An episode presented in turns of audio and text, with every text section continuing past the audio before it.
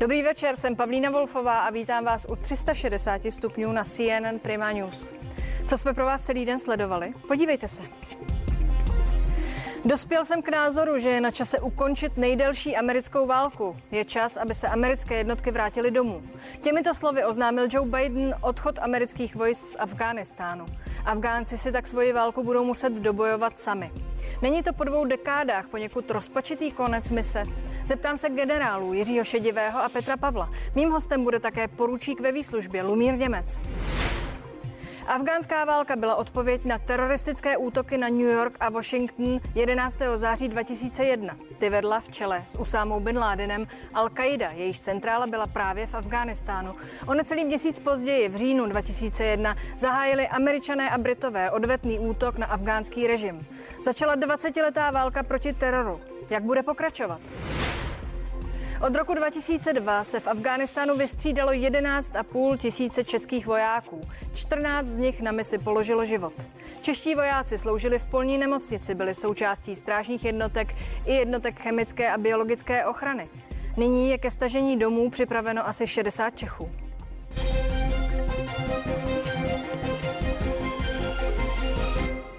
Spojené státy stáhnou své vojáky z Afghánistánu. Oznámil to prezident Joe Biden. Společně s Američany odejdou také jejich spojenci z NATO, včetně České republiky. Stahování začne v květnu a mělo by skončit v září, tedy ke 20. výročí teroristických útoků na Spojené státy.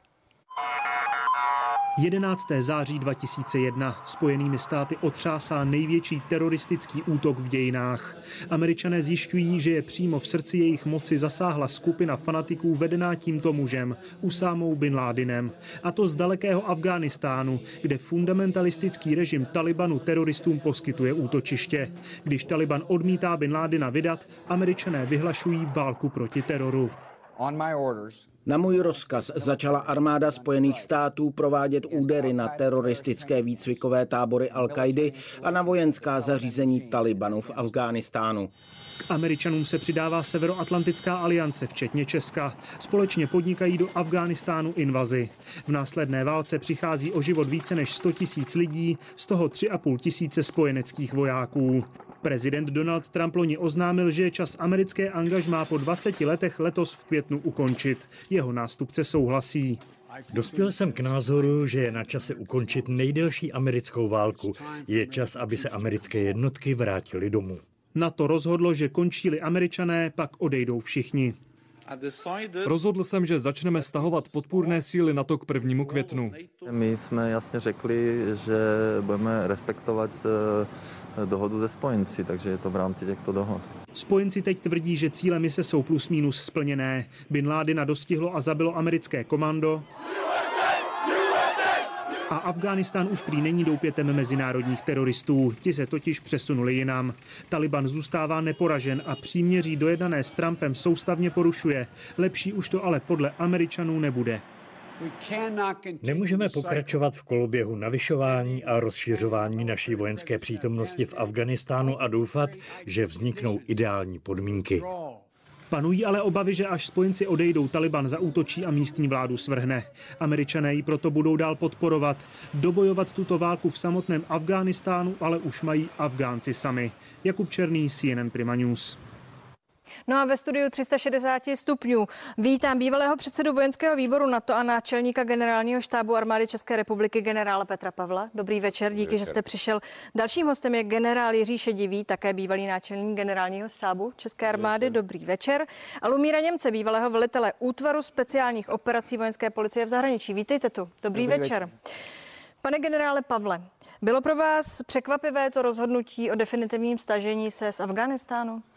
Nebylo. Ono se o něm hovořilo už delší dobu. Vlastně už předchozí administrativa eh, zvažovala eh, stažení. Nakonec eh, ten termín byl stanoven na květen.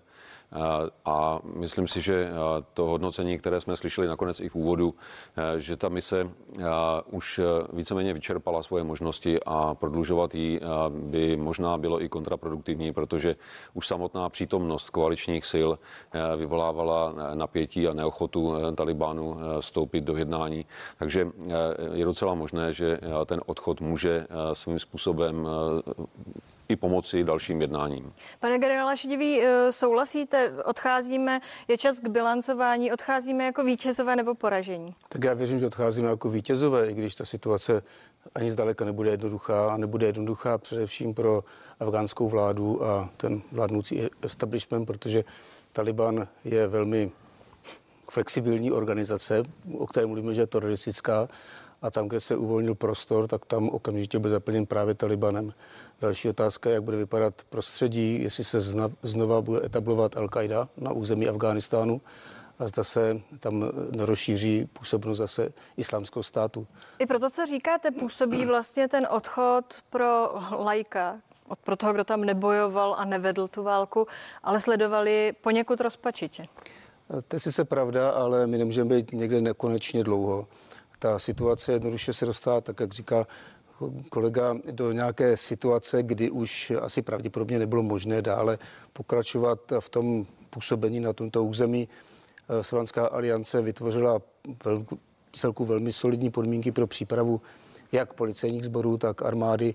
Já si myslím, že vláda má dneska k dispozici takové prostředky, kterými by mohla teoreticky to prostředí udržet v klidu, ale uvidíme, jak to bude vypadat. Lumíre Němče, jako voják, velitel, vidíte to stejně jako generálové? Já jako eh, tam vidím trošičku rozdíl v tom, že já vnímám, že vojáci svoji roli splnili. Ale myslím si, že svoji roli nesplnili politici. Protože válku nemůžete vyhrát nebo nevyhrajete tím, že porazíte nepřítele a dobijete hlavní město, ale válku vyhrajete tím, že si připravíte podmínky pro nějaké jednání a pro nějakou dohodu. Pokud jenom porazíte nepřítele a zůstanete na tom, na tom území, tak dřív nebo později jste nepřítel zase někde vystrčí hlavu a bude to tenhle ten nekonečný, nekonečný koloběh.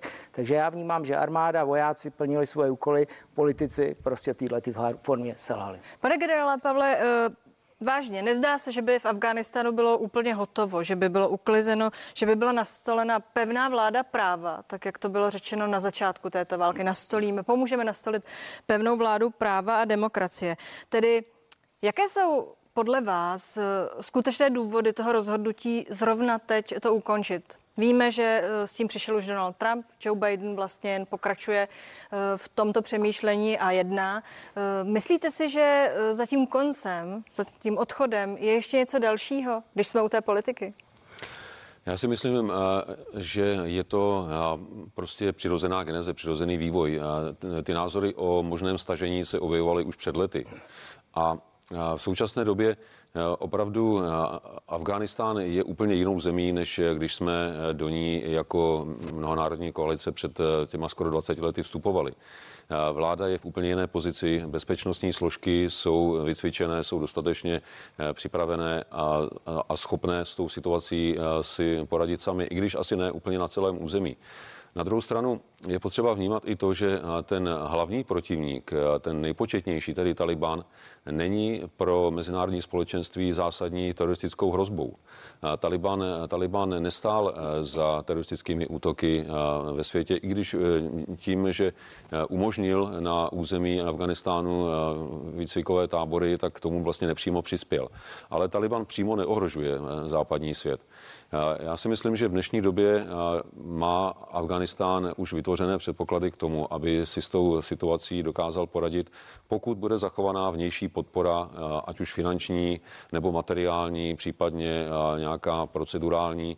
Těch možností je spousta a e, myslím si, že e, mezinárodní společenství těch možností určitě využije. Dívala jsem se na CNN na dokument, kde hovořili obyčejní obyvatelé e, Kábulu.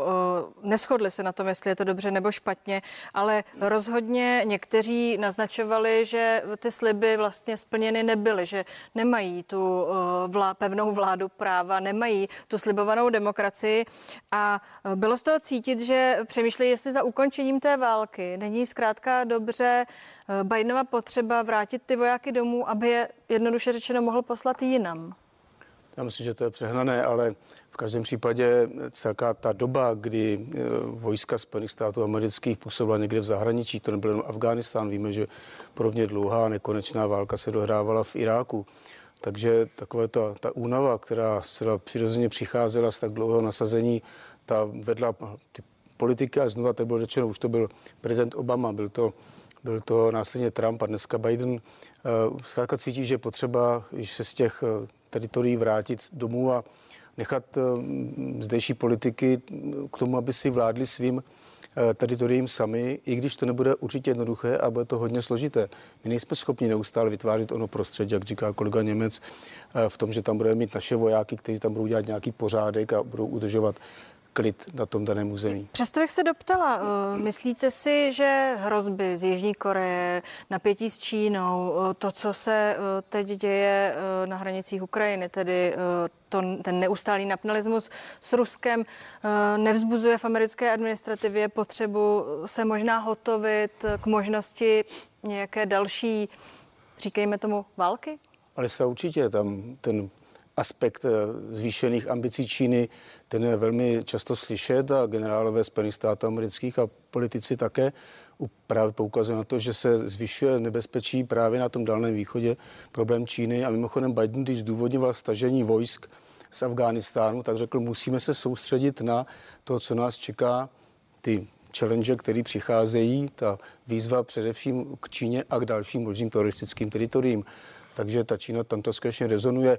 Eh, já vím, že my jako Evropané cítíme Rusko jako poměrně hodně velkou hrozbu, ale pro Spojené státy americké Čína dneska je větší eh, hrozba, jak je, eh, jak je Rusko, ale ano, je potřeba stáhnout vojáky zpátky na vlastní území a začít cvičit k těm úkolům, ke kterým de facto jsou původně určení. Pane Němče, eh, Taliban zůstává v Afganistánu důležitou politickou eh, silou. Bylo tedy řečeno, že to není teroristická jednotka, že eh, tam ne, nejsou hrozby směrem ven.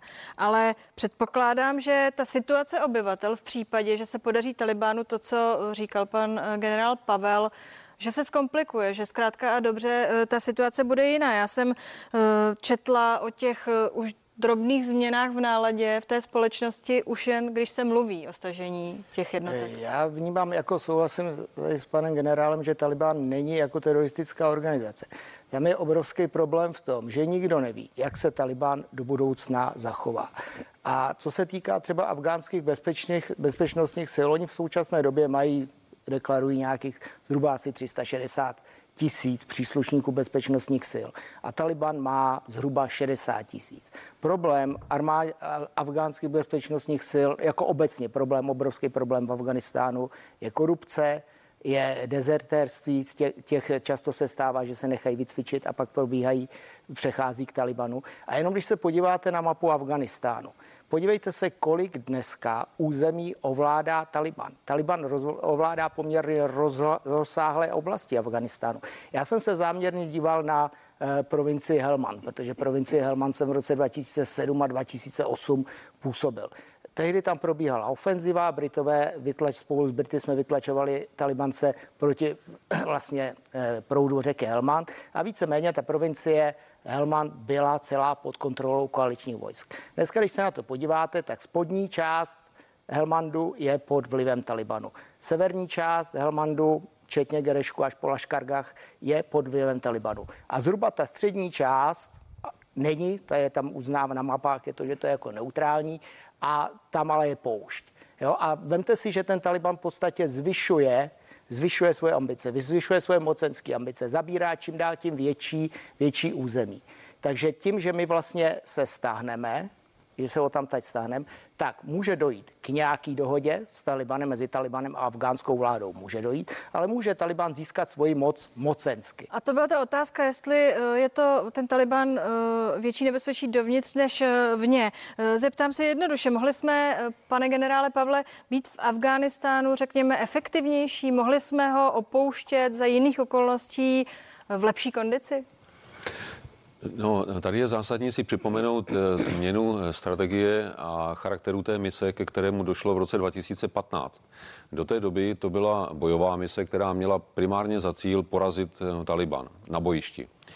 Když ale jsme na základě zkušeností dospěli k tomu, že ta úplná porážka na bojišti není možná, tak eh, změna strategie byla v tom a navíc bezpečnostní síly afgánské už dosáhly nějakého stupně, stupně vycvičenosti a připravenosti, tak eh, byla předána odpovědnost za bezpečnostní situaci afgánské vládě a ty počty mise se výrazně snížily. Připomenu, eh, že to bylo v roce 2015, kdy byla vyhlášena operace Rozhodná podpora. Chápu to správně, že to bylo takové pojmenování toho pomalého opouštění a nechávání těch věcí v jejich rukou no, Když si vezmete, ta, ta mise předtím měla 140 tisíc lidí v tom nejsilnějším období. Bylo tam přes 100 tisíc Američanů. Dnešní mise má necelých 10 tisíc, z toho amerických vojáků je přibližně 5 tak, takže eh, při velikosti americké armády, při schopnostech projekce eh, eh, jejich jednotek do zahraničí, těch pět tisíc je opravdu zlomek. Který Tedy odcházení ně... tam vlastně probíhá už těch nějakých šest let. To, to stažení tam samozřejmě bylo masivní už. Pane generále, eh, vy jste znal tu situaci eh, v roce 2002, kdy ještě za vás tam odcházeli vlastně naši první vojáci. Co pozitivního, tedy konkrétně a srozumitelného pro mě jako člověka, který to sleduje ve zprávách, co pozitivního se za těch 20 let změnilo v Afghánistánu věcně?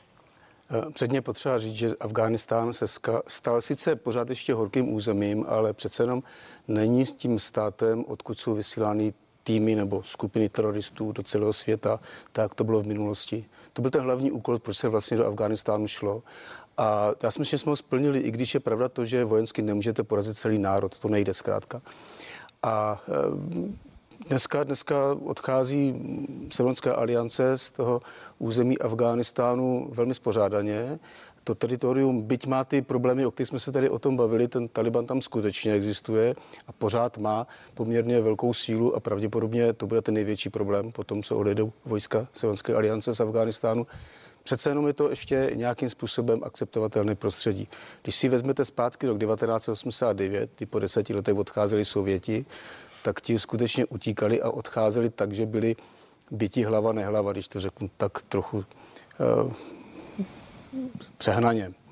A e, my odcházíme skutečně spořádaně, odcházíme, kdy předáváme to území a vládu do rukou Afgánců Otázka je, co oni se s tím udělají. Jak no, to na to se chci zeptat, protože si vzpomínám, když odcházela odsud uh, sovětská armáda, uh, až odejdou. Uh, jak se podle vás změní běžný život toho, těch obyčejných lidí, těch, kteří mluvili v té reportáži CNN? To bude strašně právě záležet na vývoji, na vývoji té, té další situace, protože vlastně obyčejní Afgánci, tak jak vidíte v televizi a vidíte jako ve zprávách, tak kolikrát už jsou tak jako rozčarování zvládnutí afgánské vlády a vládnutí afgánských mocenských složek, kde právě je ta rozsáhlá korupce, kde prostě nefunguje, nefunguje pořádek, že si říkají, že kolikrát i ten Taliban možná by byl lepší. Takže je otázka, jak velké území Taliban obsadí, jaké vlastně on tam nastaví pravidla, protože dneska se talibanci nechávají slyšet, že nebudou už tak striktní, že třeba nebudou požadovat, aby ženy zůstávaly doma, že jim umožní vzdělání, jo, že se snaží v podstatě jako se liberalizovat. Ale já si myslím, že tohle to je pro všechny do budoucna obrovská. Ale připomněla bych tedy jako žena, že postavení žen tam je složité a už jsem četla o napadení e, pracujících žen v posledních týdnech.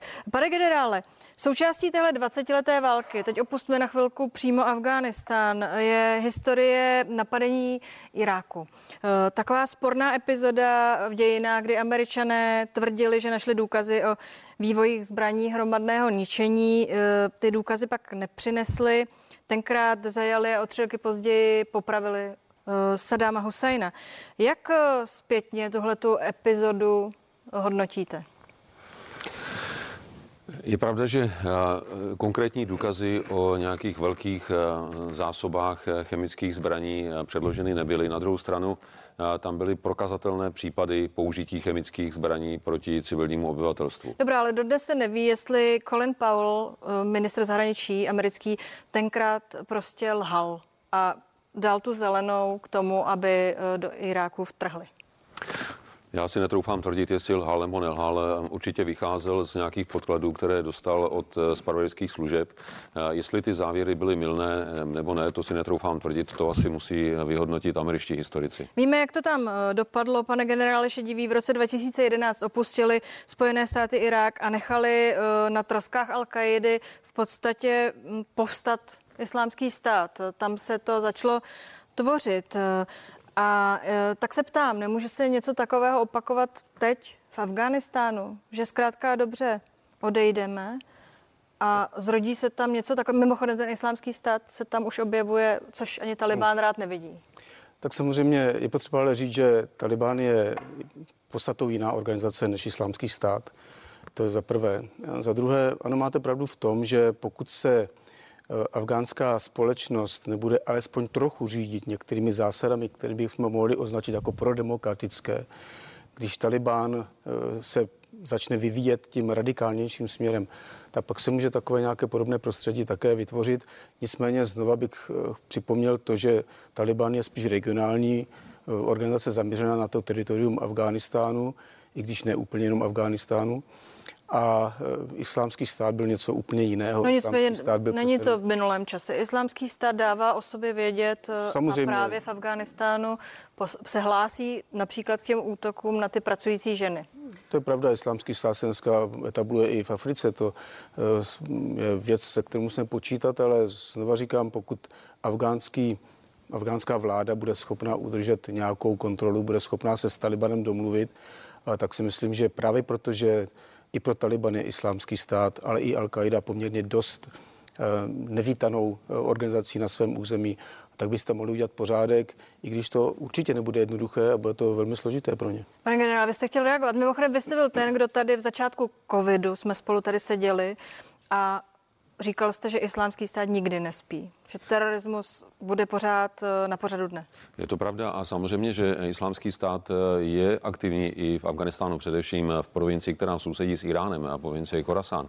Ale eh, tady je potřeba vidět to, že Afgánci jsou už za ty dekády války opravdu unavení válčením a teď měli možnost po 20 let vidět, jak to válčení bylo na ústupu a že se dá žít i v míru a nakonec když jsme se tady bavili o Talibánu jako o regionální organizaci, která je jako silně patriotická, tak oni jako jednu z hlavních překážek dohody s vládou zdůrazňovali pokračující přítomnost koaličních sil.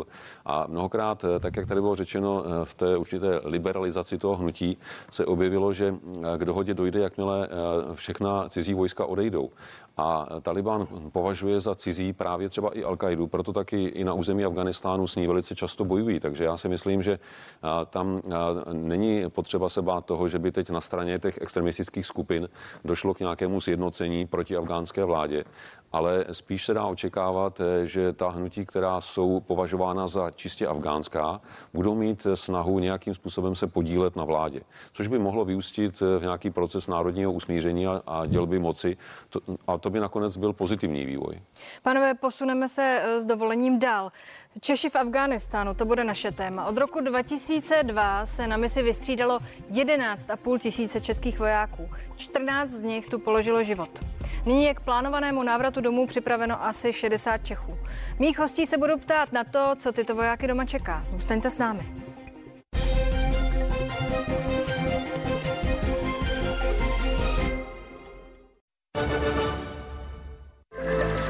Jsme první volbou živnostníků v České republice. Děkujeme za důvěru. Chytrá síť O2, sponzor programu.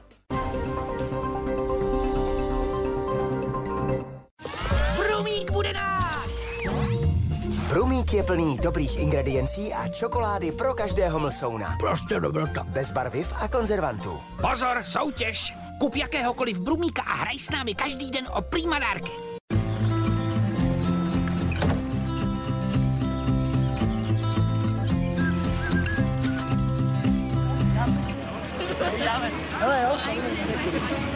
Honzo!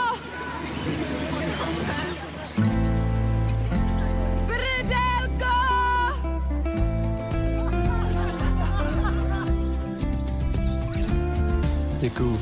Potvorko. Láska má tisíc jmen. Kofola. Tento je jemnost v souladu s přírodou.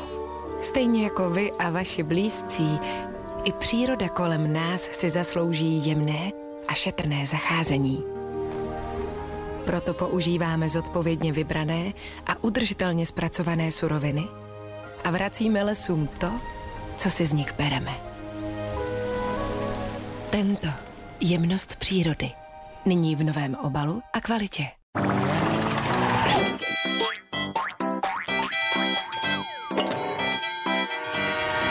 Sešrotujte si to v hlavě dřív než na silnici. Sjednejte si super povinné ručení od ČPP a k tomu havarijní pojištění se slevou 20%. Na Favy najdete hodně nábytku.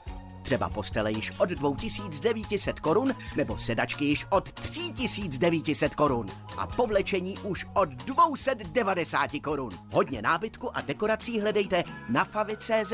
Pojďte se taky mrknout. Favy.cz vyhledávač nábytku. Milgama N přispívá k regeneraci poškozených nervů a pomáhá léčit příčinu bolesti zad. Milgama N. Bolest zad se dá léčit, nejen potlačovat. Vlasy si barvím proto, že mi začaly šedivit. Radila jsem se s kamarádkou a ta mi doporučila olej. Moje vlasy mají nádhernou kaštanovou barvu a mají tu nejlepší péči. Olia, 60% olejů, bez amoniaku. Moje barva je teď zářivá a šediny jsou pryč. Od Gardnie přirozeně. Říká se jí síť budoucnosti, ale s telefony od O2 se k 5G můžete připojit už teď. Třeba nejvýhodnější 5G telefon od Samsungu vám dáme jen za 220 korun měsíčně a slevu na bezdrátová sluchátka k tomu. Chytrá síť O2.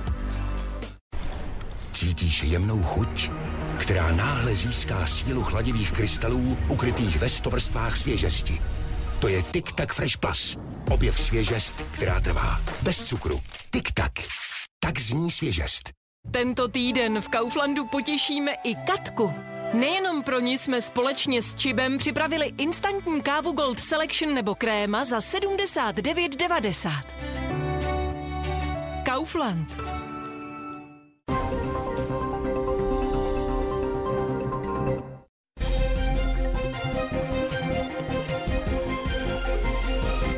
...360 stupňů je zpátky, díky, že jste zůstali.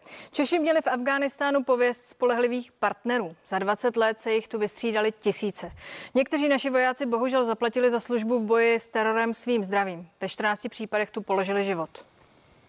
Jedním z českých válečných veteránů, kteří byli v boji vážně zraněni, byl i Jiří Šams. Při doprovodu konvoje v roce 2008 se vážně zranil. Se odpálil sebevražedný atentátník.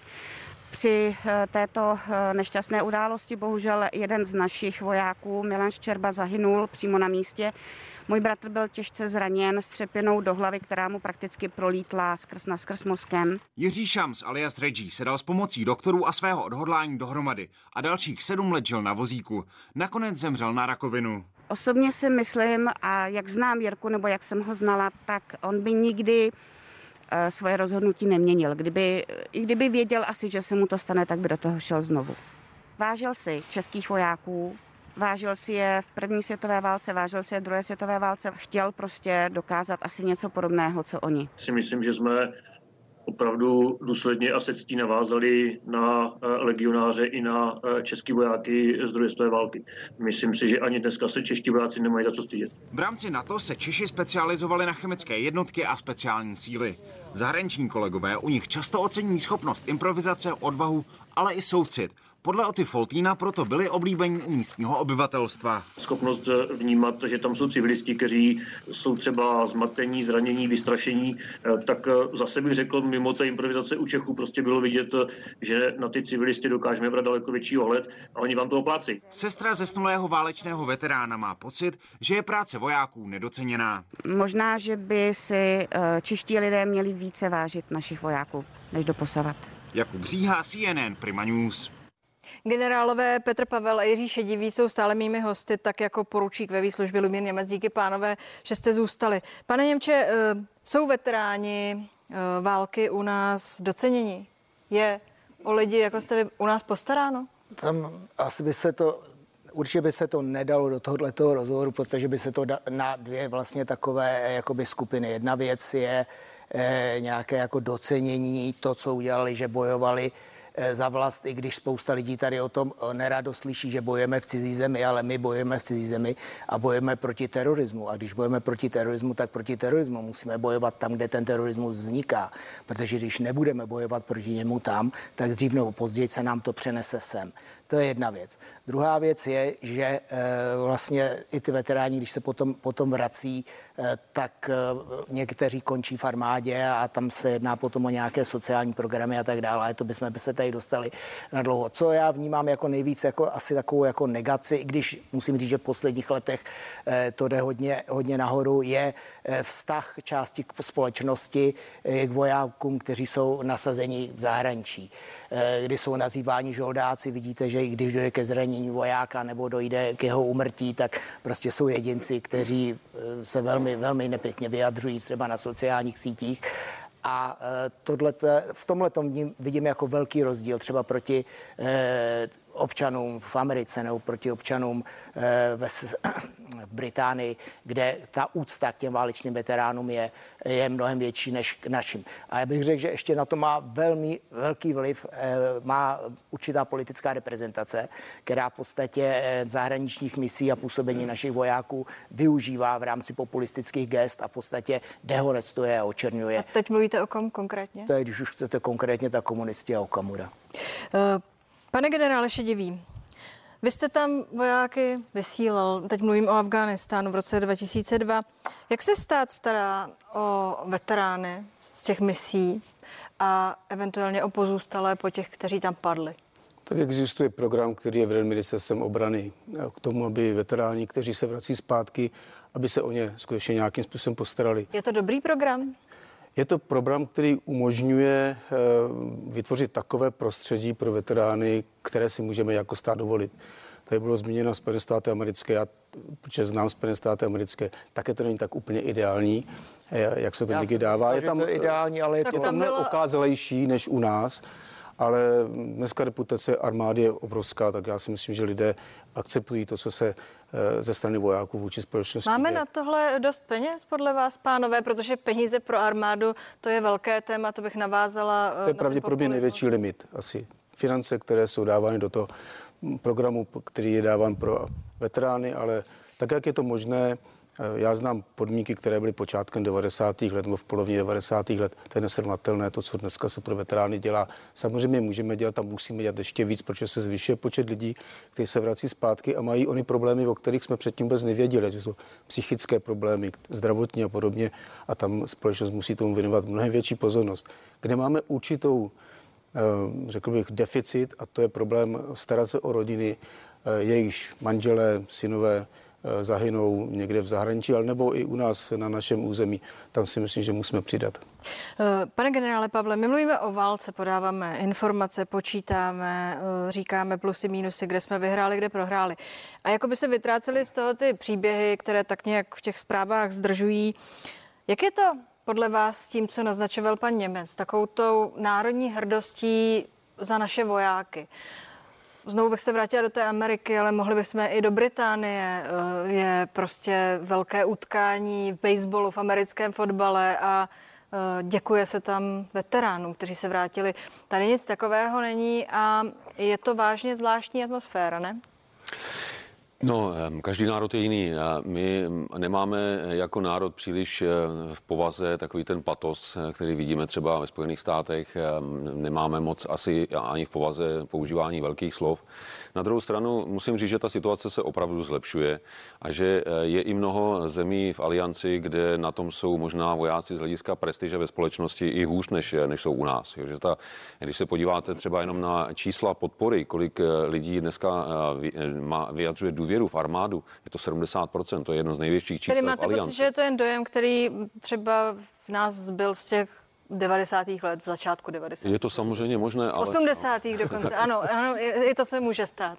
Eh, generál Šedivý mluvil o tom, že tady eh, existují programy pro eh, pomoc veteránům. Ty se za poslední roky opravdu výrazně zlepšily, včetně toho finančního krytí. Navíc ale je tady ještě nový prvek a tady musím připomenout založení fondu Solidarity, který si vojáci založili sami pro sebe. Já, jsem ho inicioval, dovedl jsem ho v době, kdy jsem byl engage k realizaci. A vlastně od té doby nejenom vojáci, ale mnoho občanů do něho přispívá což je taky výrazem solidarity a uznání práce vojáků, když civilisté přispívají ze solidarity na vojáky, na jejich rodiny, na jejich rehabilitaci po misích, ať už třeba utrpěli zranění nebo jsou ve špatném psychickém stavu, nebo jejich rodiny se dostali do složité situace. Na tohle všechno dnes eh, pamatuje nejenom stát, ale vlastně i společnost eh, jako komunita eh, a jednotlivci. Pánové, my stále jsme na mezinárodních misích, i když ji teď ukončíme v Afganistánu, jsme v Kosovu, Somálsku, na Mali. Kde všude jsou a především kde podle vás budou čeští vojáci v budoucnu potřeba? Podle mého názoru je poměrně dost konfliktní prostor ještě pořád středního východu. Já bych se zpátky vrátil na tém, k tématu eh, Balkánu, Bosny, Hercegoviny.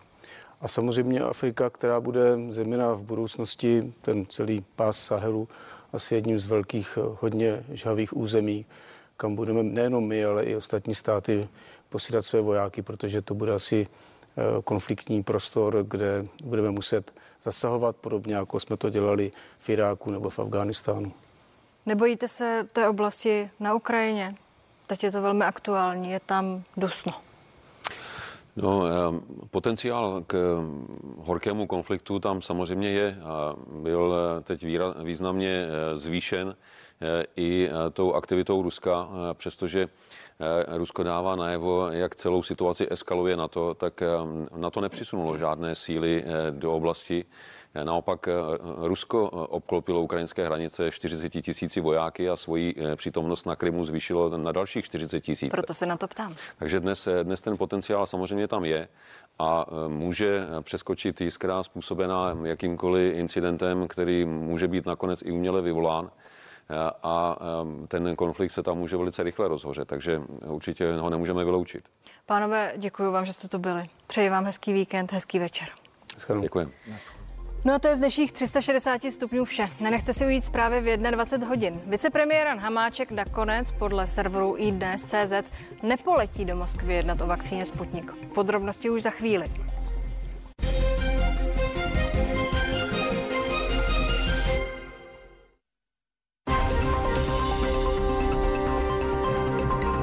Nový den, to je ranní spravodajský blok.